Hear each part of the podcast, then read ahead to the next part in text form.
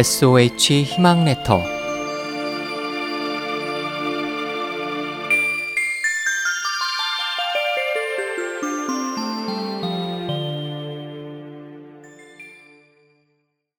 송충이를 삼킨 정조. 정조는 제위 13년째인 1798년에 억울한 죽음을 맞았던 아버지 사도세자의 묘를 수원으로 옮기고 현융원이라 이름 짓고 경모궁이란 행궁을 두었습니다.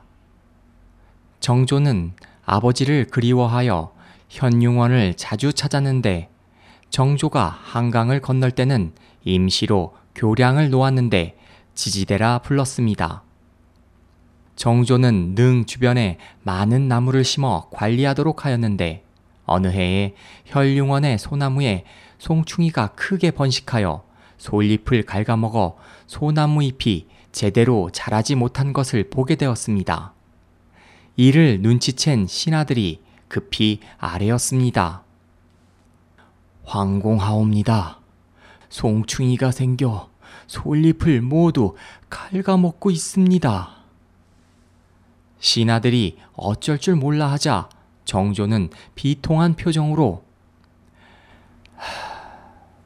어찌 그것이 경들의 죄겠소?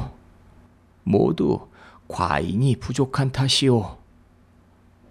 이에 정조는 송충이 몇 마리를 잡아오라 하여 네가 내 아버님의 산소에 솔잎을 갉아먹을 수가 있느냐?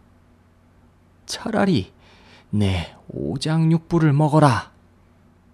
하고는 그 송충이를 입안으로 삼켜버렸습니다.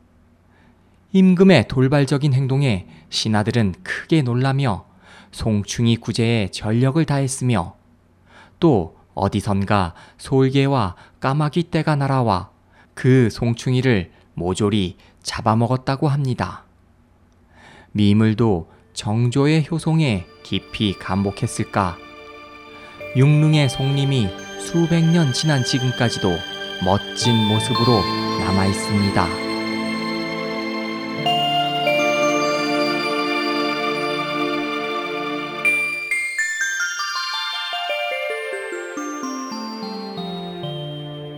SOH 희망지성 국제방송에서 보내드렸습니다.